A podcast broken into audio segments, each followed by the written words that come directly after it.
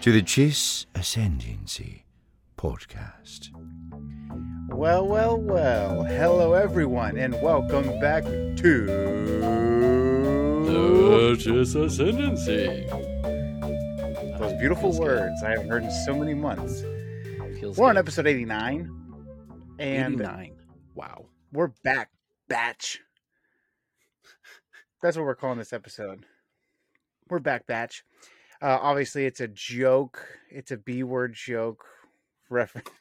it's Let's a, just it's a Let's call a spade a spade. Why? Why a- don't we? it's a pun, obviously referring to the Bad Batch.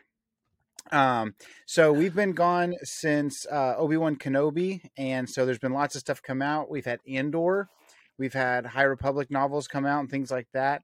So there's a lot just- to catch up on. Can we take a second and like just really appreciate Andor for a second? Let us.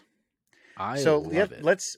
Yeah, we can, and we can do like a full Andor episode and break it back, break it down brick by brick. It's kind of a joke because there's so much bricks in Andor. Um, but Samuel, I know you enjoyed it, even but we didn't. There's lots of bricks. You mean there's Do you houses? agree? No, but yeah, like I in believe. Star I agree. There's houses. No, but especially- in uh, daggum Jerusalem. There's Well, yeah, what's- houses? I can't remember like a modern freaking warfare map. what what what planet is Cassian from originally? Do you recall? Not off the nog. Not off the old nog. I'll be honest. Not off the eggnog. Hope you guys had a Merry Christmas and a Happy New Year, or whatever Happy you celebrate. Um, I, so Go ahead. It was a stupid rabbit trail I was going to go down. that's okay. I was gonna say, um, let's see, do do do. Um, okay, Ferrix. That's the word I'm talking about. Um, to me, what I was gonna say is that like Star Wars has a very niche feel to it, but um, and I didn't I didn't mind it necessarily, but uh, Ferrix Cassian's homeworld had a very earthy feel to it, and Yeah. the the but the bricks played an especially important part because when you died, you'd be cremated and your body became part of the that bricks is- that they're laid. That's that was That's the brick joke that I was. I think that's really cool, actually. I love little. I mean, again, stupid rabbit trail, but that's what we're all about, right? Um, I love The Star Wars Rabbit Trail podcast. Is there rabbits in Star Wars? Loth Rabbit? Um, there's uh Jax. Jaxxon. Oh yeah, Jaxxon. He's so uh, the- what do a they call Leppy? him? Yeah, Leppies. Dude, of all my trail, freaking if you will. hoard of Star Wars stuff, I always have a freaking Jaxxon right there at the ready. Nothing else, You just freaking Jack- just have him there. You mean this guy here? Oh my god. Zing. He's a Oh legend. my word, he is cool. I almost knocked my uh, thing off the wall, and threw my head back so far. Um, where was it going? Oh, I just love the little the little lore, the Mhm. lore of Star Wars. I think I don't know. Of course. Um, I've gotten my wife now. We've been married almost a year, about ten months now, and uh, I've got I've gotten her to watch seven Star Wars movies. So she's watched. I started her in Rogue One. I figured it was the most grounded of all the movies. Um, Okay. Because you get into the others, they get a little bit philosophical, a little bit forcey. I've very Yes, yes, gradually yes. been working on her to enjoy Mhm. like sci-fi and that type of genre. So I, you know, Ready Player One, it's very earthy but yet sci-fi, and then Alita Battle Angel, stuff like that. She's getting her further and further and further away. I've never But seen it's- Alita. Oh, it's so good. It's got Christoph Waltz too. He's uh, one of my favorite actors. Oh, he's a classic. Classic He's Christoph. phenomenal, phenomenal. But then I got her into, um, you know, just kind of off the rails stuff a little bit, and um, hmm so I got her into Rogue One. I figured it was the least um, non-earthy. I feel it's the most real people kind of thing. So you know, you have Chirrut and uh, what's what's the most committed of them all? What's his name? Um, Baze? yeah, Baze. And uh, You are once the of- most pious of us all. I can't remember So, the actual word. uh, but you know what I mean. So it's that's like the forciest it gets. So it's pretty right. um pretty just sci-fi It's not as, you know, philosophical in that sense. My wife has friends over, and they're just. Can you hear them? They're screaming. Yeah, barely, but I can hear them. I mean, I know it has to be kind of loud to hear it in that room, but uh anyway, we started there. We got our four through four, five, six because it's right Okay. after Rogue One. And you're like, all right, where's the story go now? And then I got her through my beloved one, two, three. She really want to watch Clone Wars to get the understanding of Episode Three. I told her it's all there. I was like, we got to watch seven, eight, nine because we'll be there for three years watching Clone Wars. Um, Oh, dude, for real. yeah, it's it's there's a lot to it. So I figured I don't want to unpack all that just just yet. And Right. then uh but yeah, no, we got her we got her all the way going through, so I'm very proud of that. She actually enjoys Star Wars now, um, which is a big accomplishment for me because she's been um resistant towards Star Wars in her in her previous life before I changed her world. Oh well, you've Um, got a great show for her, Star Wars Resistance. It's uh, dude, there's a freaking show for any pun you want to make. Isn't there? You love, yeah, okay. You like Magnolia? I get that. Yeah, Chip and Joanna Gaines. a lot of doors there, and Doors. Uh, great show. Andor. Here we go. Let's go, bricks. Cheers. Um, so yeah, I really enjoyed it as well. Um, without getting down too far into the nitty gritty, uh, what is what's your like main takeaway from the show, and where do you see season two going? Andor? Yeah, Um, I I know we came here to talk about the Bad Batch, but I just can't stop myself from a good old uh, Leppy trail. Um, season two, I I know a lot of people had the complaints I've heard about Andor. I think they're dumb. I'll go on the record, and my friends know who they are, so you know I love you, and also I think that's dumb. But uh, I I I don't get it. I I love the slow burn. I love the slow burn. I love that it took two, to three episodes to get into the nitty gritty of it. I love that. Um, so I guess the the pace was your friend's complaint. yeah, the pace. I think they just found disinterest in how long it took to get to action, but it, it's the action is so pandering. I think the the need to get to something so fast all the time, constantly moving, you know, like Marvel Cinematic Universe style of just constantly hitting the hitting the gas. Mm-hmm. I think that Andor is leading into Rogue One, which is arguably like the most character building for the character building sake movie because it doesn't go anywhere with any of the storyline for any of the characters except for Mon Mothma. It's just these characters right now. And so it's going into that character. It's going into Andor. It's going into um, wherever he's going to lead. And it's going into his storyline that we were questioning where he came from when he talked about he's in the fight from, from the time he was six years old. You know what I mean? And, it- and we were like, what? since I was six years old. Yeah. I'm like, where does that come from? you. Yeah, and so I I think that it's the perfect pace. I love seeing Andy Serkis again, um, even though it's almost weird to. It's almost like um, when uh, what's his name, Chris Evans was the Human Torch, and then he was Captain America, where it was Yeah. just this kind of you know complete flip flop of personality in the same cinematic universe. But um, I I love seeing him, and I love seeing you know the the role that Andor takes him wherever he goes. He's like he's moving the action. You know, he's the he's the reason things are getting off the rails. And I think it's just incredible to see his entire. I don't want to get involved. I just want to like make my living, almost Han Solo esque, uh, in episode four of I don't care how much the princess is worth as long as I get paid. You know, type of Yeah. character, and then just I don't know, see Well, somebody like, who actually cares about the cause.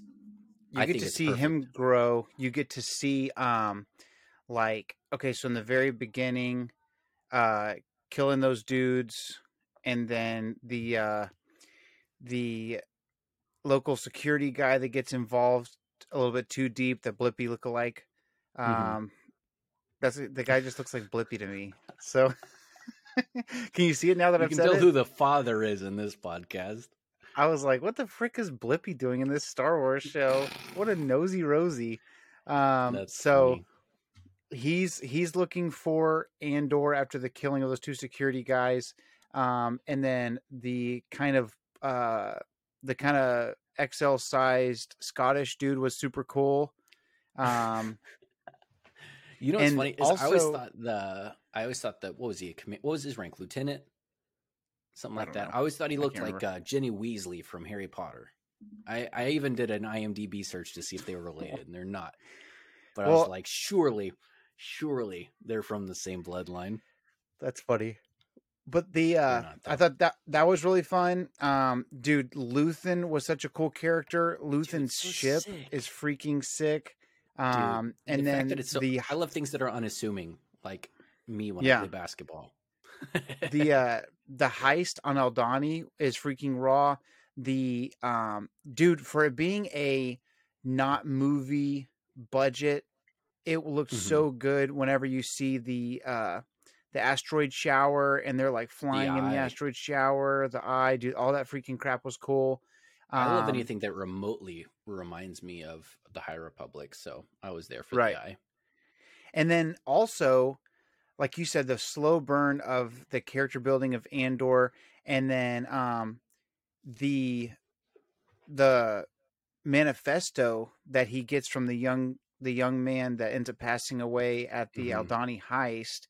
And then someone pointed out later that if you look at pictures from Cassian at the beginning of Rogue One, when he's wearing that puffier blue jacket when he first meets Jin, he's got that manifesto tied to the front of his uh chest Oh, dang, that's sick. like on it's either That's on really his cool. jacket or it's on like the strap of his backpack or whatever so just those little tidbits Mm-hmm. Luthen has an amazing speech like what have i given up what have i given up Mhm. And just Yeah. goes into that that's a huge one um Luthen's shop having uh, all of the freaking easter eggs in the world um the the the Wookiee helmet the Naboo this the Gungan that the, The Star Sith Killer Stalker armor armor. Yes, that was sick um and then of sick. course the one way out speech by Supreme Leader Snoke. Um, the my you know you've heard me talk about my favorite part about the Star Wars is the rumors and the uh, is The this the beginning of. Snoke rumors when they were coming out was really funny. Um, that's really funny. and just like you know when you're watching Ancient Aliens or like um, Monster Quest and you're like I don't think that Mothman's real, but I want to know more. I, Um, uh, I Tori I dove were looking- headlong into that freaking Snoke thing and was like, oh, maybe, maybe, maybe, it is. another Darth Jar Jar trail. Tori and I were looking to buy another game just to hang out. We love board games, and there's this game called Horrified American Monsters, and Mhm. it's uh, a spin-off of the original. But it's just like uh, it's got like Sasquatch, Mothman, the Banshee, uh, the Arkansas Howler, uh, okay, I the it. Jersey Devil, stuff like that. So it was just uh, I was like, it's got Sasquatch. We have to buy it.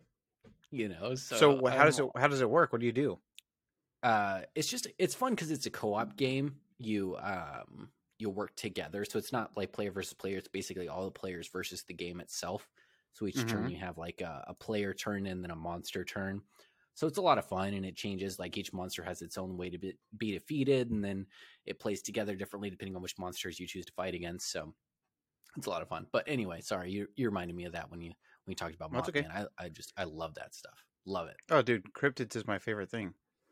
Um, we gotta so talk about just the bad batch eventually lots of really stuff. good stuff, and we'll do we'll do an episode eventually breaking down Andor. We'll just do a super Mm. a super episode where we just go like into each. We'll do a quick breakdown of each freaking uh episode and do the five claw review that we do here on the Chiss Ascendancy. So we're back. Um, we're talking about the Bad Batch season two, episodes one and two dropped this past Wednesday. Uh, we're recording as of January seventh, twenty twenty three. The fact that it's freaking twenty twenty three is buck wild. Um, and it, so just me or does it feel like 2022 was like three seconds long? I feel like the year flew by personally. yeah, yeah, hundred percent, yeah. Personally. And I'm so ready for twenty twenty three. Um, ready to be in a new new chapter, new season, and all that good stuff. Um, yeah, definitely. lots of lots of uh lots of uh new life to to have and and all that kinds of good stuff so Absolutely. um I stopped biting my nails. Personally, you know that's a huge. That's I mean that happened between the last. What are you, the Liver King? one. I know. I'm I'm just jacked with you're steroids. primal I'm gonna come out about it. You know, I steroids do what I want. Uh, never heard of this stuff never touched this stuff never did this stuff I, I can't even spell steroids. so um yeah 2023 brings with it the bad batch season 2 Dude, um and they did All a two episode premiere um so Kenobi uh, style. obviously Yeah, exactly.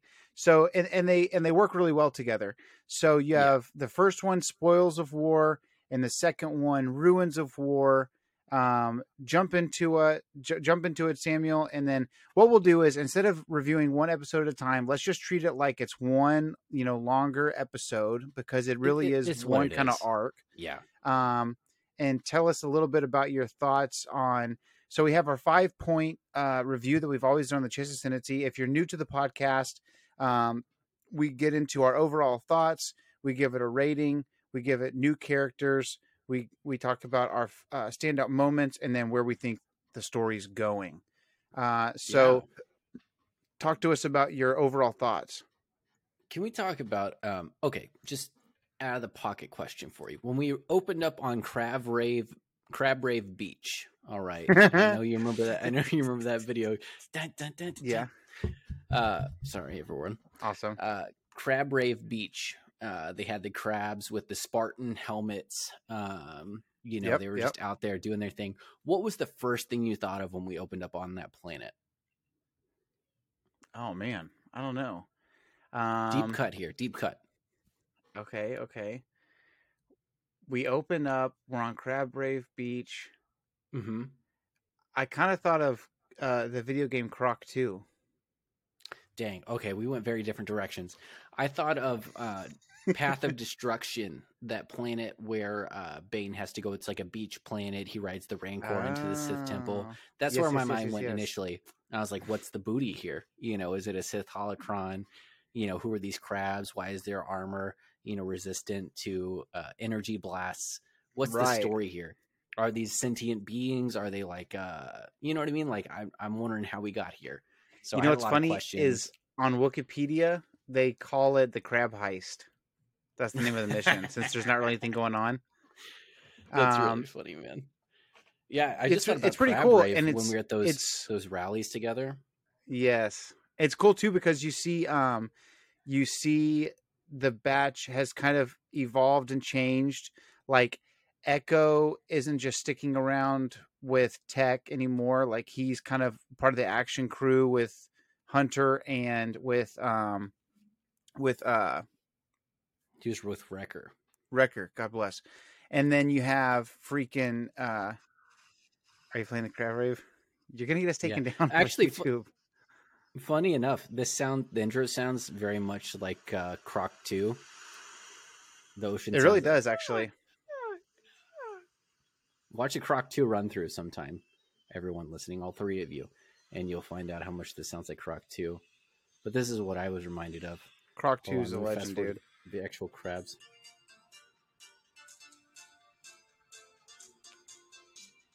Oh, good times. Anyway, that's where that's where my mind was the entire first three minutes of the episode. That's awesome. Yeah, I was just like,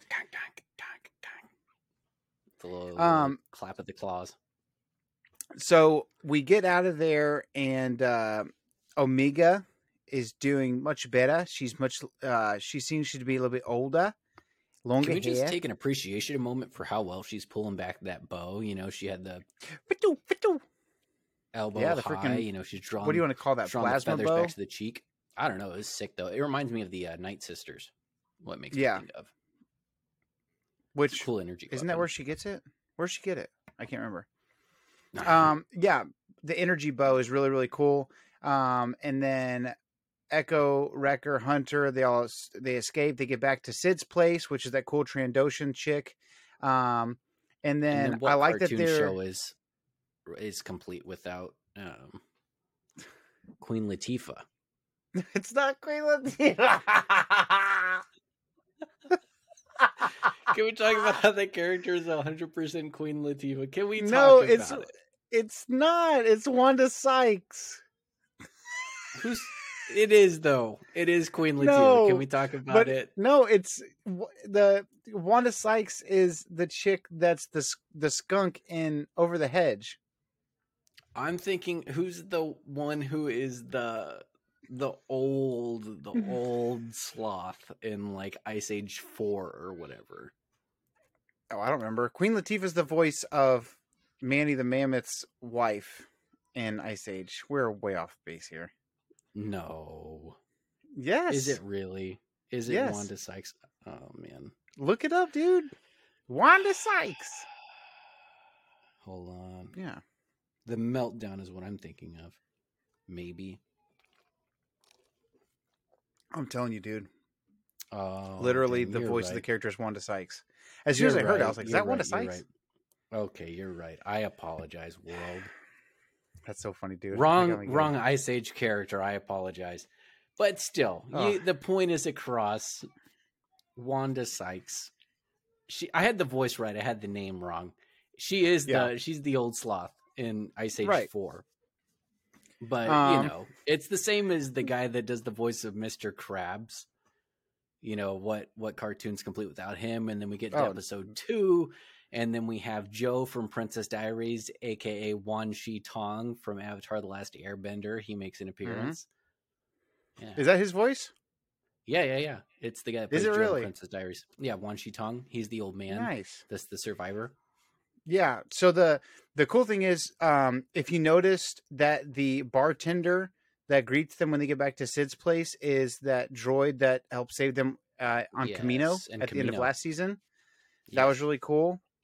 Um, and then uh, we jump right into the next mission, which He's is also in the Clone Wars and the whole Fives arc. Yeah, yeah, yeah. Stealing uh stealing the war chest from Serenno from the horde of Count Dooku, which is so freaking sick. Um, so you never played Red Dead Redemption 2. Um, Nope. I played it maybe two or three times all the way through. And all I can think of when they're doing this heist, and I was like, man, these never go right. You know, you have Of course. the guy who's in charge, Dutch, and he's saying, this is going to be our last heist. We're going to get out of here. We're going to have all these riches and we're going to be so successful. And this is it. And then we're going to freaking, I don't know what they call it, like Guantanamo Bay, you know, and they're just Right. going out there. And I, I, disclaimer, I understand Guantanamo Bay is a is like a prison camp, but they're you know they just have like all these you know illusions of grandeur to use a Star Wars phrase, and they uh, right. It never goes according to plan. You know, Nope. they have the whole crate of crystals and gold, and then they have the backpack of crystals and gold, and you know they walk out of there freaking bare fisted. You know, just happy to survive.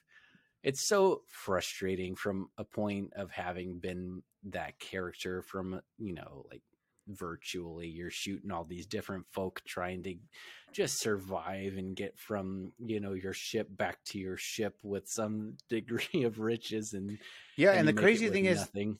they just needed the one like there's a whole cargo whole haul of literally wealth. just that stupid and they need- little backpack they just w- need one freaking backpack of coins to, you know, but they couldn't even spare one gold coin.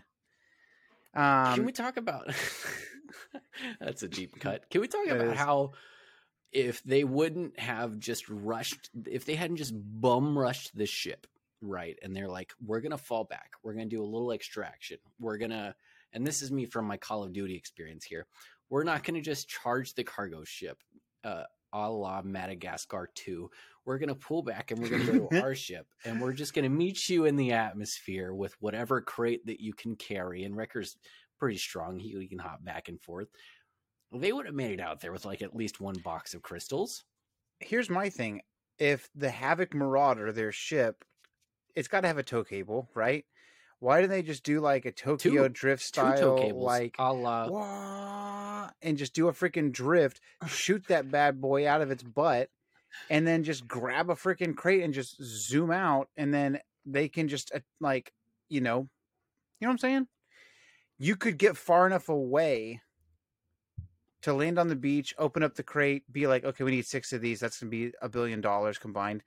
Boom, boom, boom, boom, boom. Like you said, Wrecker just puts them all in the hole, and then lickety split, you're out. hmm But um no, no, We like to be difficult. no. No, that wasn't the plan. We're gonna just jump on the exterior of the hole. so, give me your uh your overall thoughts. Did you enjoy it? Did it feel new enough? What do you think about the new color scheme? All that. You know, I loved it. I loved the color scheme. Um, it felt very, you know, Black Ops. They had a much darker color scheme, so I felt like Um, for a second, can we talk about how on top of it Wilco was? Oh, dude, for real. Wilco. He was, dude, he was making the right call at every single turn with integrity to the very end. So Mhm. he was on top of it. Let's just give him his accolades. yeah, Wilco then was cool. Can we talk about? He was on it. He was really cool. He was like what you want the clones to be from the very start of the Clone Wars. You know, he's just making baller decisions. He's on top of his game. He gets a little bit of feedback. He recorrects. I mean, he was what the only clone commander to even approach being able to capture Clone Force 99. I mean, he's just baller. So I, I had mad respect for him as kind of like a an adversary, like a worthy Right. opponent sort of thing. Um, but I, I like the adjustment on the color schemes. I thought it was cool to kind of, you know, capture um, this kind of, you know, this is our move, this is our change, this is our direction. So kind of like really owning the fact that they've separated from wherever they started. Yeah, because they and had their typical into- black, black, gray, white, red kind of feel, and then Right. now they've got some of these like Echo's armor. I pulled up a picture. I'm looking at it Kinda right like now. blue green. Yeah, Echo's armor has like a bright red undergarment, um, but a lot more whites Mhm. and stuff on the chest and the helmet. And then Mhm. Wrecker has a lot of like yellowy orange on his. And then um, It seems like a lot more functional camouflage as opposed to like traditional dark colors. Hunter has a lot of like turquoise. Yeah. It's weird because they're So they're new and cool, but they're not like they don't really match necessarily. And I think I Tech's feel just like has his regular color. direction. Yeah, Tech's just gonna do what he does. He's gonna hit it off with uh Wanda Sykes, you know, tall. I got medium height, average complexion, and uh average looks is is Wanda likes type. That's Wanda funny. Sykes' type. She likes that. It's really Yeah. funny how Tech, eh, like, he's so techy that he even has like issues with the ladies where he's like, "Oh, Chloe's eyes are brown." Regular. Yeah, Yeah, that's really funny. Freaking it. Um, He reminds me of me when uh, girls would hit on me in college and I had no idea. oh yeah, You ever have like hindsight where you're like, uh, "Oh yeah, she was into me," and I missed that entirely. That's that's tech right there. Except for I don't think he'll ever have the hindsight. what if Tech's completely aware and he's like, "No, thank you. He's like, "She's stupid." He's just not. I would into it. actually prefer to stick with my brothers and continue to eat this tray of Swedish meatballs from IKEA." If you've not had the Swedish meatballs from IKEA, you're missing out. Um, You're missing so out. give me a give me a rating one to ten if you had to combine the two episodes. One being combined. Sunny Day in the Void, and ten being uh, you know, Altar of you know how I feel about how the the D troop, uh, D squad, these nuts. uh, Stupid. I give it about a seven and a half. Actually, Okay. I I really Yeah, enjoyed these I'll- first two episodes. I'll I- come I in with a honestly, when we seven. hopped into it. Okay. Wow, you give it a higher rating than me. That's rare. Um, I You said I seven and a half. The animation. Yeah, I said seven and a half. Or sorry, And I I, said give it a higher rating. It's rare that Yeah, I yeah, give a yeah, higher yeah. rating. It's just I think that there's a lot of Um, potential there. We nothing groundbreaking. I don't think it was like mind blowing. It was really cool to see the growth. Um, I think the first two episodes particularly focus on Omega. Mhm. Um, she's definitely the central character at this point. Where before, I feel like there's a lot more focus on the interplay between Hunter and um, is, what's his name? Sharpshooter, marksman, uh, Crosshair. Crosshair. Sorry, I've got you know all the all the crosshair terminology between Hunter and Crosshair. There's just kind of the balance of uh, this is the right thing to do versus this is the right protocol. right. Um, I think that was the biggest interplay between characters in season one. Now we've got season two, and Omega is kind of like it feels like much more of a coming of age story. She's trying to find her place in the unit. Right. I Um, agree. how do I fit in? How do I how do I contribute? Um, and so I think we're kind of at the point where she's the the most compelling character in the fact that she has the most gro- most growth potential. Yeah, Um, definitely. So I feel like a lot of it was focused around her, but um, I feel like it was a really fun, playful, and yet engaging um, sort of twin episodes of this is you know the setup and this is the the conclusion. I think it's a very bad batch that it just finished with them having absolutely nothing to show for their escapades. Dude, that's so Um, frustrating. Whenever you have like a fun group that goes on a heist and they're like, "We I survived." know. That's always so frustrating. Um, it's like the negative of a, of the Italian job. right, exactly. A, a group of capable individuals, and you want them to show out, and they just come out uh, at a wash. I would say I gave it a seven because the it, there's some good stuff, nothing crazy. Um, I would have liked for like while they're on Serenno, it would have been cool if they were in Count Dooku's castle a little bit longer. If we could see like, I know that they were in his like main room and everything where he fought the Night Sisters and stuff like that. I would have liked to have seen like maybe they go somehow they find their way into his like bedroom or something or his study just something to give like a little like some maybe some easter eggs or something in there would have been cool. Um kind of like every time you go into luthen's shop in andor there's just something in Mhm. there.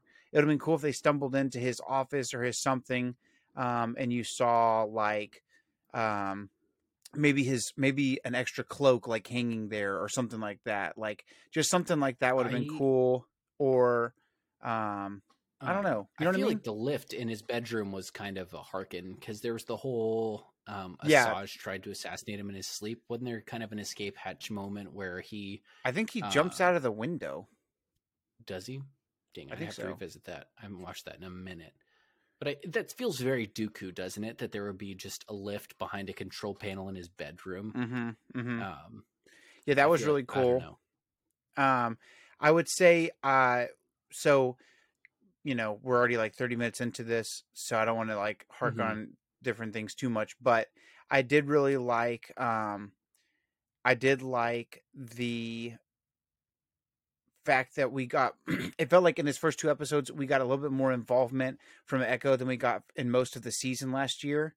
Um, because in the Bad Batch, before Echo's a part of them, you have the marksman, you have the leader slash tracker, you've got the strong guy, you've got the techie dude, and like they've got all their Yeah. everything's figured out, you know. And then, um, so for Echo to be like partially like cyborg slash droid, whatever, that kind of makes him the techie guy. But really, he's like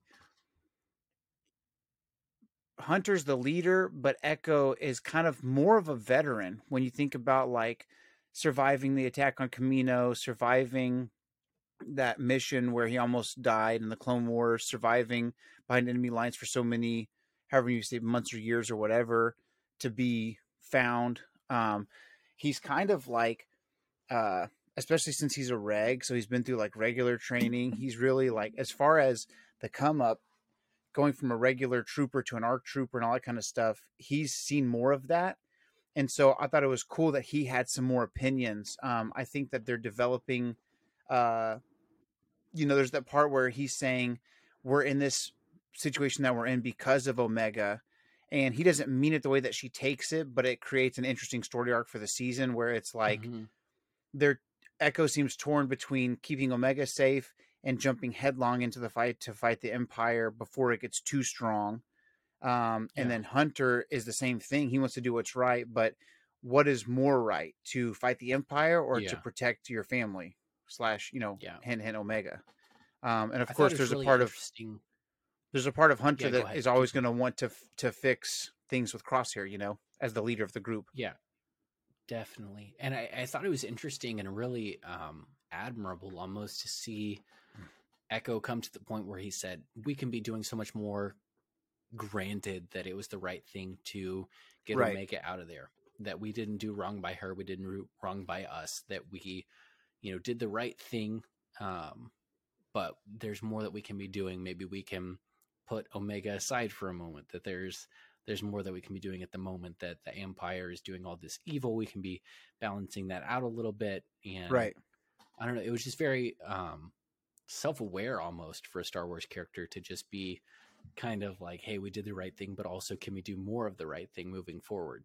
Yeah, a lot of times it's like a one-way street, and it's like, "This is how I'm going to do it," and I'm, Yeah. I'm never gonna like. Um, you see a lot of that in the sequel trilogy where it's kind of like whenever you have the whole Finn Rose situation, and it's like, well, we're here to do this thing, you know, and Mhm. it's like, we're, we're we're here to find the code breaker. We're here to do this, and it's there's that moment where they have to kind of break away, and that's why, like, and of course that lends to the storyline because then they get picked up, you know, all this kind of stuff, and they get Mhm. caught by the first order and all these other things but it's it's cool to have and shows it's shows lend themselves more to these moments because you have more time per character but it's cool to have a self-reflective moment that isn't just part of the story where the person has to be self-reflective because they get captured or someone dies or whatever Right. so to have echo Right. be like look i want to do more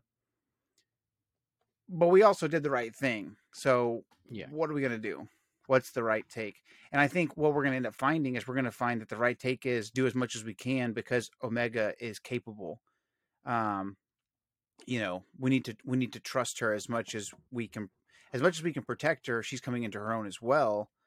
She's a part of the Definitely. she's a part of the group. You know, um, Definitely. so that was pretty cool. Um, so I guess that's kind of like the rate, the the the the beef, and then the ratings. I guess uh, new characters. Uh, obviously, you mentioned uh, Wilco was really really cool, um, and then I I really enjoyed uh, Romer, um, the old man that they stay in his house on Serenno. It's crazy to really me, cool. like he's really cool, and it's just it's wild to me that Serenno would have been like the safest place to be during the Clone Wars because of Dooku's connection to the strings that were being pulled.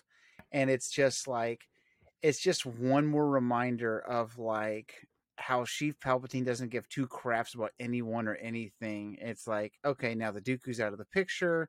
We're going to go to Serenno and we're going to freaking bomb the whole freaking place and strip everything. it got and it's just nuts.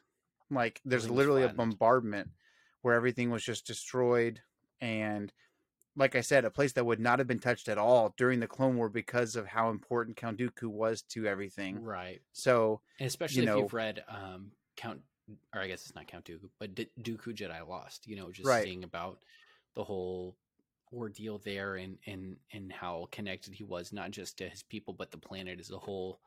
It almost seemed like a force nexus that there was this whole. Um, the Yeah, that- planet that- itself almost seemed to draw him into the conflict. You know what I mean? Right. Yeah, the visions that he received and things like that. It's just crazy because like the separatists obviously would take care of it because they want for, you know, Dooku to have the the best experience ever and they're taking care of he's the leader of the uh this the Confederacy of Independent Systems and then the Republic wouldn't dare attack because you don't want to provoke Dooku to do something crazy and so it's just it's a it's a weird connection uh that now that the empire is in control there's really other than coruscant because it's um the head of the empire um imperial city i think the whole planet's renamed imperial city. Um i think it's really crazy that now it's like no holds barred. We don't have any issues destroying anything and everything in our way. So anyways, um, I think that's really cool. And so, uh, going from there, um, we we go to another moment where, uh, we have the freaking part where they they they escape, and now we're back at square one essentially of. So what's the next step? So I thought Wilco was really cool. And then again, you have what's that one cat's name? Um, Admiral Rampart comes to the end and he's telling Wilco, "Okay, here's where we got to go. Here's what we're gonna do. I need you to falsify this report." Um, that's really really crazy because the you think of Wilco as the bad guy because he's willing to hunt down the batch, but then he's still wanting to do the right thing. So it's a, it's a weird uh, it's a weird balance where Wilco is the antagonist of the first two episodes, but he's still wanting to do the right thing, and then he gets confronted by Rampart, who's like, "So I need you to falsify this document because it's going to cost me my standing with Tarkin if you say that Clone Force 99 was there because I've said that they're dead. Um, right. Which what's crazy is like, you know, to quote Qui Gon Jinn, there's always a bigger fish. So, dude, for real. and, and and the opposite is also true. There's always someone you can go down to. You know, there's al- there's always a rank you can go one rank lower to chew out. You know, whoever screwed up. So it's Yeah. like Here's the thing, though, with Tarkin. So he's- is I don't is- feel like he does that. I think Huh? you just like if I feel like if you're on the wrong end of Tarkin, it's just the end for you. Because he's he's the technically that- civilian version of Vader, right? Like that's why the Emperor has any respect for him is that there's well, he's a Grand He's Moff. Like he's in charge of everything. right, but that's technically a civilian rank. Right. Right. That's the so he's Vader's the military, you know, fist of might, and then there's Tarkin, who is the completely non-force sensitive but totally respected by the Emperor version of Vader. That he's, Right. you know, just this person that has a, a great amount of military prowess, and he is a force to be reckoned with. And I, so I feel like if you're on the wrong end of Tarkin, you're kind of screwed. You know what I mean? Right. So I think he realizes that it's not just I've messed up and that Tarkin's going to recognize that and I'll get demoted. It's like if Tarkin recognizes that I've messed up, then I'm t- completely screwed. You know, for Well, yeah, not a that- bounce back from that. and that's what I was saying is there's yes, there's always a bigger fish, but the converse of that is always true as well, where it's like so as Rampart's looking out for making sure he doesn't piss off Tarkin, he's obviously like willing to just murder that clone Wilco in cold blood to Oh, make sure that he's you know covered his bases. Poor guy. But Wilco or but Rampart is now gonna go to Crosshair and say, yo, so what's the deal? Because the report was Clone Force 99 was killed, and now that's not the case. So what's the deal? Yeah. So I, I wonder if that's what um, I guess that's kind of like going to the next area because we've done the beef of the story, we've given it a rating. Um, I guess we can have our standout moment. Uh, standout moment for me was definitely the moment that I was like, whoa, was like I said, that ending moment where Wilco, who's been the antagonist this whole time, Mhm. you realize he's just following orders and he stands up to Rampart and Rampart just turns around and shoots him with the Thrawn pistol. And the moment that was like, whoa, blaster. uh, the moment that made me go, hang on a second, was obviously uh, we know that it's geared more towards fans um, in our realm of things where they're young adults or whatever and they grow up with Clone Wars, but it's still a cartoon, so you still have kids watching it Mhm. um, and to see Wilco's body falling from the Dude, from the was a little rail, dark, that was a little dark. I was like, "Whoa, that was cool." It's a little heavy for I, me. I didn't re- i don't know it was almost this like departure from reality moment that you s- you know he's been shot you hear the blaster shot you see the Exactly. And then there's the the you know big pan out and you just see this body i was like wow i didn't realize they're that close They yeah, the they went for it. Yeah, it reminded me of uh it reminded me of what am I thinking of? There's a is it a movie or a Lion cartoon or something? No, there's a movie or a cartoon or something where someone's head. Oh, it's uh, The Hobbit. Whenever there's that orc that's like talking about the the Dark One's back, and it's not too long before your time in the sun's over, yada yada yada, and uh, uh, Thranduil maybe. you're talking about thorin oakenshield No, uh, who's the who's the freaking douchebag elf that I always hate? Um, he's the leader Oh, of the king you're shadow- about yeah. oh, Is it, is it Thranduil? you're talking about legolas's dad right Yeah. He is a spooby Um, but he he cuts the guy's head off. he freed his head from his miserable shoulders. Yeah, Thranduil. Played by Lee Pace. Yeah, that that guy where he's like, I didn't I freed his head from his miserable shoulders. That, but there's a moment where it pans out. You know, he He's the guy cuts his head off. Yeah, you know he cuts his head off, but then the camera pans out and there's a freaking orc head on the ground, and you're like, oh, we're going with that. And that the Wilco moment was kind of that same thing where it was like, okay, so he, wow, that sucks, he was killed. But then you see the freaking body falling. Um, so a couple of things, This next element of surrealism, doesn't it? yeah, like it- that was that know, was the moment that stood out to me. It's the difference between this and uh, Rebels. You know what I mean? You actually see so, like this carcass falling, you know, just free falling, Yeah, and you think, you yeah, know, when is this gonna obviously rebels rebels grew older with the with the kids kind of like clone wars did but it never got to a place where it was that dark would you agree hey your your mic's not working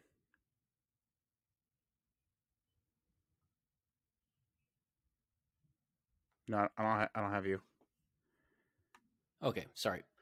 There you Um, go. I think my biggest beef with Rebels is that um, they were afraid to kill off characters. It was almost a little bit too kiddie in the sense Yeah. that um, I think it would have served the story a lot of times to just kill off non-essential characters. It gives us Right. this this depth of you know it is a war and it is this conflict, and um, I think this was the opposite direction of you have this guy that's not even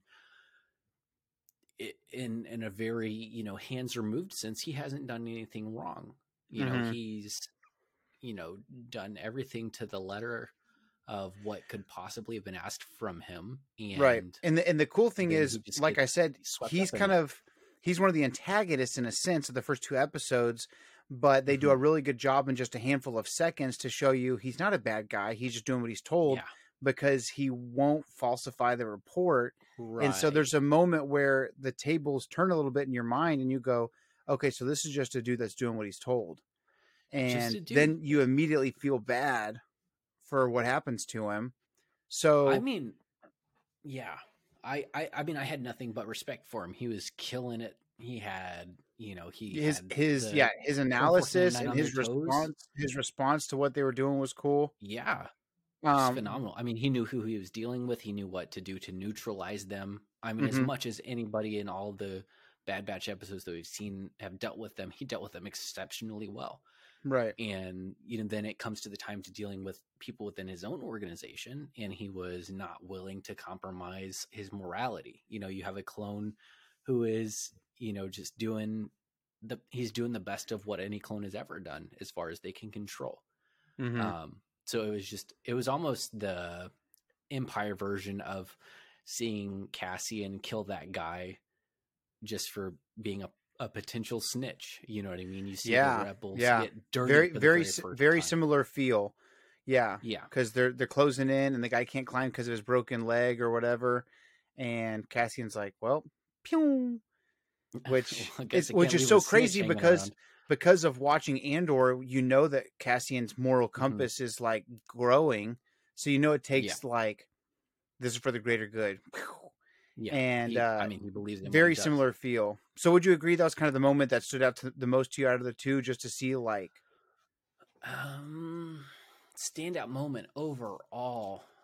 Uh, I think the standout moment for me was seeing the head of the conflict between the main characters. You have um, Echo and you have Omega in that freighter, and she's talking about like you can't have a normal life because of me. And Echo, the person who's really been the catalyst for all of this internal conflict for Omega, saying, "Hey, you've got to let it go. You've got to be." you know there's got to be more than this for you mhm, and seeing essentially the one who really blamed omega in in an indirect sort of way tell omega that she's got to let it go because there are things that are more important than this that you're more important than this yeah i think that that's just a very interesting thing because we see a lot of characters in star wars who are all or nothing it is i'm all the way right or i'm all the way wrong yeah and to see a guy who can kind of say, um, you know, I believe this about the greater good that we can be doing more as Clone Force 99, but it, you still have value and saying, hey, you've got to let this go or else we can't move on. I think that was a really Yeah. standout moment for me. And there was just a lot of conflict between these two characters. She said, I heard what you said. And he's like, yeah, I said that, but you know, dot dot dot. Yeah, it's crazy I- too I because that if you so compelling for me. if you think about it too, it's like nobody has more to gain by continuing the fight than Echo does, because he's I mean, been he the one that's been closest to death, stuck in a freaking tube for however long, and then he gets Yeah. out, and it's like, easily the most changed by the war. Yeah, exactly, the most affected by the war. Like, really, honestly, like the Batch really has never lost anything. They never worked with the Jedi, like mm-hmm. not closely, right? they, were just and- kind of doing their own thing.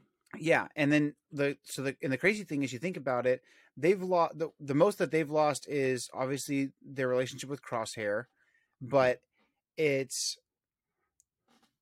part of that doesn't count as much because it's Crosshair's decision to be lost in a sense. So it's Yeah. like, but freaking Echo is like, I'm not, I'm not with fives anymore. I'm not with Rex. I'm not with the 501st. I'm not around Ahsoka. I'm not around like there's there's a lot more that's been given up, and he's he's probably that like you remember like uh they talked about how George Patton was born in the perfect time to be a general during the greatest war in the history of wars and it was kind of like after even though obviously the goal of war is to end the war like the goal Mhm. of world war ii is to bring peace ultimately um Mhm. it's like the snake that eats its own tail but it was crazy because he was so good at it that even though we're glad that the war is over and the Nazis have been defeated and Mussolini and the Italians and the Japanese and all that kind of stuff has been put to rest, you know, for the most part or whatever, and the Allies have won and we're all happy, Patton's like kind of depressed about it all because that's what he was born for. And it Yeah. what was even It's crazier is the George Patton. bel- looking for a worthy opponent, right? yeah. Well, it, it's crazy too because George Patton believed in reincarnation. So he believed he was at, you know, these crazy battles back in the Roman times and back in the days Mhm. of Alexander the Great and, you know, Genghis Khan or whoever. And so he's like, so now I have to just live out the rest of this miserable life after doing my calling. And then I guess I'll be reincarnated for the next great war. Um, and it's crazy Can you imagine because being so good at what you do that you're just imagining you're the last prodigy. well, that's what I'm saying Is you're like, yeah, echoes echoes given so much and having Mhm. taken things so much has been taken from him that to continue the war makes the most sense for him because he's the one that the other guys like Tech can go and freaking get a job tomorrow. right. You know what I mean? Like Wrecker Yeah. can go and be a freaking Best Buy's always hiring, bud. Best Buy's always know what I mean? hiring freaking Geek Squad. Geek Squad. you can drive a little bug around. dude and then like think about that like hunter can easily you know be some kind of a some kind of a tour guide like hunting somewhere or a freaking investigator or whatever like i know they're all on the run what i'm saying is they all have things that they can do echo's the one that's been affected the most where i feel like his mindset is more of this is all i know how to do than the other groups and Yeah. he's having this breakthrough moment of omega it's not about the war it's about you as a person it's not about the Mhm. fight it's about you about us as a family and Yeah. even though i said that in the heat of the moment where it's really actually life or death what i'm saying is i'm choosing you over what i ultimately probably said that i wanted earlier so Right. that was a pretty powerful moment as well um yeah, I I really enjoyed that. I enjoyed seeing the when the pedal hits the metal, you know, and Right. we're between we can get rid of you and fight the empire right out. Screw the the diamonds and gold, you know. We want you. And I think Right. that speaks volumes about his ultimate character of even when he's frustrated, you know, that he can vent those frustrations to Hunter and say, I know what your motivations are mhm. but this is what our greater calling is. To be in that moment just him and omega where he could totally i mean let's be realistic he could kill her. Nobody would know any different. It could have just been one of the other right like killing her, you know what I ultimately. like Yeah. nobody would know and it's him saying hey let those things go. You know you're more important than us just going off and doing what i feel is the most com- the most compelling you know thing for us to do i think that that is very impactful moment for all the characters combined really because i feel like those might be the two most separate characters in this whole little miniature community that you have Mhm. omega who's you know, Mm. the the rescue that she's kind of the orphan that's been adopted. And then you have Echo, who's the orphan that was adopted from Warside, that you know, kind of meeting in the middle Yeah. of them having the same. Yeah, you make a good point They want to do. This is the right thing. in the spectrum of personalities and what they bring to the table and what they've been Mhm. through and what life looks like after the Clone War, Yeah, they're the complete opposite end of the spectrum.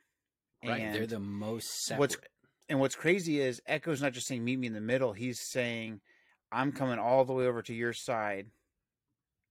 You need to be okay with letting it go. Um, so yeah, that's a really good moment. That's It's probably the more impactful moment for the season. The Wilco moment was just more of a jaw drop jaw drop moment no, because yeah. you realize I you lost mean- one of the good ones, even though he was the Yeah. the the you know the quote unquote bad guy. Uh, he's one of those bad guys that you kind of respect. Like Yeah, yeah, yeah. Thanos, you know, Yeah. like he's trying to kill half the half the universe, and you're like, oh well, he's you know he's still kind of he makes sense. Like I can understand how he got there. You know what I Right. mean? So, uh, okay, so the final portion of any review episode or any kind of breakdown episode would be uh, where do we go from here? So Ooh. it's kind of like this episode or these two episodes back to back are kind of open and shut. There's been some development, but also, Mhm. like you said, we're back at square one. We didn't get a Yeah. bunch of goodies to take back to Cid and be like, okay, hey, deuces, now we can live our own life. We're going to the backwoods It's of bit of Jakku or wash, right? It's a bit of Yeah. bit of a wash. So I'll set something up and I'll tell you kind of what I'm thinking, and then let me know what you think. Let's hear it. Um, Yeah. I think the reason they go back to Rampart at the end is to show to to bring in Crosshair early in the next episode because we didn't see Crosshair at all, in all in the first two, and so the idea that now we're going to confront uh, Crosshair. I wonder if they're going to set start setting up some friction between Crosshair and Rampart um, to either have Rampart kill Crosshair at some point in the season or have the constant BS from Rampart kind of push Crosshair either further in line Hmm. to where he's like, whatever, I'm just doing what I'm supposed to do, um, Yeah. or further further down the line of thinking of maybe I made the wrong call, because I really want to see because because you got to remember in the in the trailers we saw Cody and Cody and Mhm. Crosshair are going to be working together. I'm assuming to get the batch. And so, where do you think where, where do you think we're going here? Do you think we're going to see Cody next week? It's a very provocative thought, and I can't help but think Crosshair is a person of conviction. You know what I mean? Mm-hmm. I think he's just going to go full steam ahead. You know, this is what I believe. I think this is the right thing to do. I think Okay. that's kind of very the Bad Batch in general. You know, they they're very much more led by a moral compass as opposed to answers or or orders. Um, you know, you see Cody kind of very much 360 in episode three. You know, Right. that he's like, "Hey, here's your lightsaber. Also, I'm going to blast you off this cliff." It was Right. like a difference of three minutes real time. Um, and I mean, obviously, not that that's his his actual decision, but um, you see Crosshair kind of being the good soldiers follow orders of the Bad Batch. You know what I mean? That he's like, this is you know, this is what we were made for. This is what we do.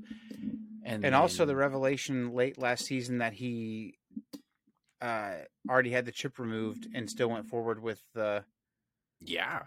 I mean, it- it's just the his moral compass points a different north. You know what I mean? Like his Mhm, north mhm. might be south, but he's going full steam ahead. And uh I don't I don't know. I I think we're kind of very much at a at a wash, honestly, between this and where season two could have started. Um So, what do you predict we for like next week? If you had to guess, if anything, based on anything in the first two episodes, do you have any predictions for what's not just next week but the far future of the season? Well, I mean, we have the the fact that now, okay, the the squad's alive. Clone Force ninety nine isn't actually dead. You know, they're not just a kind of phantom in your nightmares. They're very much They're real really there. adversary. I mean, he's got to get them right. Like they have to be put down, or otherwise Tarkin's going to have something to say And- about it. So And do you think, um, you know, some of the rumors that I've uh, heard, and some of the things I think I mentioned last year was what if Crosshair is he's so devout and so like given to the cause or whatever. Um, what if he just continues down the path of like I'm giving 100% to the Empire, I'm giving 100% to what I'm supposed Mhm. to do. Good soldiers follow orders. Um, what if he is like the prototype for uh, the Death Troopers? I mean, I wouldn't be surprised. Again, it's a very um black and white almost as far as um let's just say the last trilogy of Star Wars has been very gray in Mm-hmm. um there was the light side and the dark side. Now there's this kind of you know um Kylo feels the call to the light which is very backwards of anything that we'd seen in Star Wars up to that point. Right. this seems very much more it it is it is black or it's white. It's crosshair is all the way the empire or he's all the way you know rebellion. And um i feel like crosshair has to get pulled in at this point because he's the one that knows clone force 99 the best right? He's he was a part of it from the beginning. He's an he was until his departure an integral part of the force. You know he Mhm. he was he was part of their strategy. They relied on him. Even if we look at that uh, moment where they're in the training and there's that battle scene where they have these different elements and hunter saying we need you to go do this thing so that we can do our thing. You know what i mean? Mhm. he was just so important to their movements. Yeah, I would say can't he's like imagine- the he's definitely the Mace Windu to Hunter's Yoda.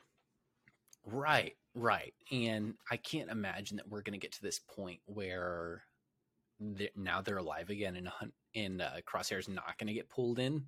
You know what i mean? I, I But, just like, can't imagine. I I agree, can't except for it. the fact that he was the one that was supposed to get it taken care of last time, and he didn't, and he lied about it. So I wonder if it's like, um, what if it's like you're going to be on the hunt, but Cody's in charge, something along those lines. like cody's kind of the commander and you're a consultant sort of thing Well, because like again, you know, it's like the parable of the debtor, where it's like Rampart will do everything to cover his tail, but he'll be the you know the big fish that bites off the head of the fish underneath him. I can see Mhm. him like really giving uh, Crosshair the business for screwing up at even the moment after he's trying to avoid getting you know yelled at by Tarkin, by yelled at Yeah. killed. You know what? I uh, I'll admit in predictions as far as the past histories go, your your your predictions have been more accurate than mine. Uh, They just need to hire me. you I keep I'm- saying. I'm I'm willing I'm well willing to uh, to say that yours is probably the more likely. I just think that it's going to be more of the Ramparts kind of desperate to clear his name enough to where even if he calls in a screw up, it's the screw up that knows best. You know Yeah, what I that mean? makes It's sense. like uh, even if it's just like "Hey, I don't know anything better, so I'm just going to fall back on the plan that I had before that didn't necessarily work out Right. you know, I'm just gonna I'm just gonna throw everything I can at it. I mean, put myself in Rampart's shoes. What do I know? You know what I mean? I wasn't with him on all these different missions. I wasn't with on all these strategizing times. I wasn't with Yeah. him carving freaking you know score marks into the wall against beating different you know training missions or whatever. So if if my life's on the line, who am I going to call And It's going to be the person who knows them best. It's going to be the person who's with them in the trenches and, and knows all their strategies and knows all their secret signals. You know, if if Yeah. Crosshair was there and he heard code zero zero, he would know that that meant they were going radio silence. You know what I mean? Nobody else would have known that. Right. Crosshair would have known that. I think And I'd so also like to see as screw up, yeah, as unlikely as it is it screwed up with them. As unlikely as it is, I would be totally down. The same way that we spent two episodes without Crosshair focusing on the rest of the team. Crosshair is still a part of the Bad Batch, like he's still a part of He's that Bad batch of clones. So Yeah. I would, I'm totally down for an episode just focused on Crosshair. I would love to get like I'd a duality. I would be so game, and like here's a little something I'll put out there into the universe and see if it happens. Uh, I would be so game for we spend some time with the group, like the the the crew, and then we Mm-hmm. spend some time with Crosshair and his journey, and then we spend some time with the crew, and we spend some Oh, time yeah. with Crosshair, and we don't even see them come close to one another until the last two, three, you know, episodes. Yeah. You know, I I mean, anybody who's been with us for a little while, I'm I'm a big Crosshair fan. I thought he was sick. I I was very much on board with his. Um, I I personally, as an individual, am a very the world is shades of gray sort of person. Like I see Mhm. definitely the middle ground. I have a lot of respect and admiration and almost infatuation with people that are very black and white. And I felt like Crosshair was a black and white kind of guy. yeah, And so I loved watching him kind of walk through the battles that the Bad Batch went into. hmm And so I've just been a big fan of him. It's just like this is the right thing to do, or this isn't the right thing to do. Yep. Even if it was like a I'm a nice guy, like just completely screw that. You I would- I don't would love to nice, see- being right. yeah. I I, I think just some some things that I would like to see would be uh, I would love um, you know obviously we've seen a couple of little hints at seeing something going on with Wookiees. Um, At Mhm. this point, where the enslavement of the Wookiees is starting to take place, so that they can use them, uh, you know, as a labor force, uh, things Mhm. like that. It would be really A la fun. the first uh, Force Unleashed. Exactly. You're going in there and you're How like the skyhook undone. if you if you want to like if we're not going to go with crosshair reuniting with the group right and he already had his chance once at the end Mhm. of season one so i think going colder is probably the route they're going to take and it's going to cost him his life in the end uh, sad to say um i think one way to really like holy crap this guy means business like holy crap this guy's Mhm. cold-hearted would be what if like you have crosshair and a channel and fan favorite Bossk working together to capture wookiees like how Dang. how freaking hardcore would that be and it makes sense right like bounty hunter Like trandoshan early Empire sort of thing. yeah bro Um, dang, that's tough. It also reminds me a little bit of uh, when Thrawn was early Empire and he was seeing that slave ship was built for Wookiees. But um, I mean that's just completely sidetracked. That's where my mind goes. But I, I, um, dang, yeah, I don't know. I think we're gonna see Crosshair commit all the way. I think we've had committed or uh, conflicted Crosshair up to this point where he's yeah I, I think he's sold i think he's sold that he's where he needs to be it's all or nothing for him at this point. Um, and so I would, as just um a fan of conflict, like to see Crosshair completely sell out. You know, I'd Mhm. like to see him eh, get all the way on board, just for for the sake of his individual storyline. I'd love to see him just completely be Empire, um, and see how he kind of deals with this threat. And uh, I think there's a a private disdain that he has for Omega that I think he personally blames her for his reason being on the outs. That Yep. you see Clone Force 99 kind of really be goody goody as soon as Omega's on the table and they're like, well, she's one of us. What do we do to rescue her? She's the most helpless. And Crosshair doesn't care. You know, he's just, uh, what does it take to get the job done kind of guy. yeah So exactly I, I would very, I think if I'm Crosshair, I blame Omega for getting pushed out. yep You know what I mean? I think so, too. That's the easiest. I think that's the easiest resolution. So I would love to see him kind of like hunt for her individually. like a personal vendetta kind of that thing might be. Yeah, I think I think if he looks at the whole eh, Clone Force ninety nine, who who is the like what's the changing factor? All these different missions. I am pushed out on this one. What's the what's the differentiating factor? It's it's Omega, right? Right, She's the right. she's the catalyst, and so I could totally see him taking a personal vendetta against her. that'd be cool so I would love to see that. Well, they're coming out on Wednesdays, so we get every week we get something to to kind of look over and kind of see where things are going. I would love to get back on Mhm. the prophecy train and see if we can uh, roll out some dingers and see if we can make some good predictions. So, uh, man, thank you guys for tuning in. It's good to be back. It's good to be a little bit of ring rust there, but uh, we got we got the the wheels turning. So. I'm excited, man. We can talk about. We can do an Andor episode. Um, we've got some Ahsoka rumors and leaks and stuff uh, Mm. involving the Grand Admiral himself. So lots of good stuff to cover in the coming weeks and months and whatnot. So thank you guys for tuning in. Uh, if you haven't yet, you know, like this video, send it to your friends, family, get some exposure going again for the channel. Uh, keep an eye out for our shorts that we're still putting out every once in a while. Uh, if you're more of a just a quick lore video while you're taking a poopsie uh, kind of guy, something like that. Uh, and then don't forget to like this video, subscribe to the channel, follow us on Twitter, Instagram, uh, TikTok, all that good stuff. And we will see you next time. Don't forget, the force will be with you always. And one last thing, in Oh, case you forgot, In case you forgot. Sir Ian McDiarmid said, "The only family we have here is me." We'll see you guys next time.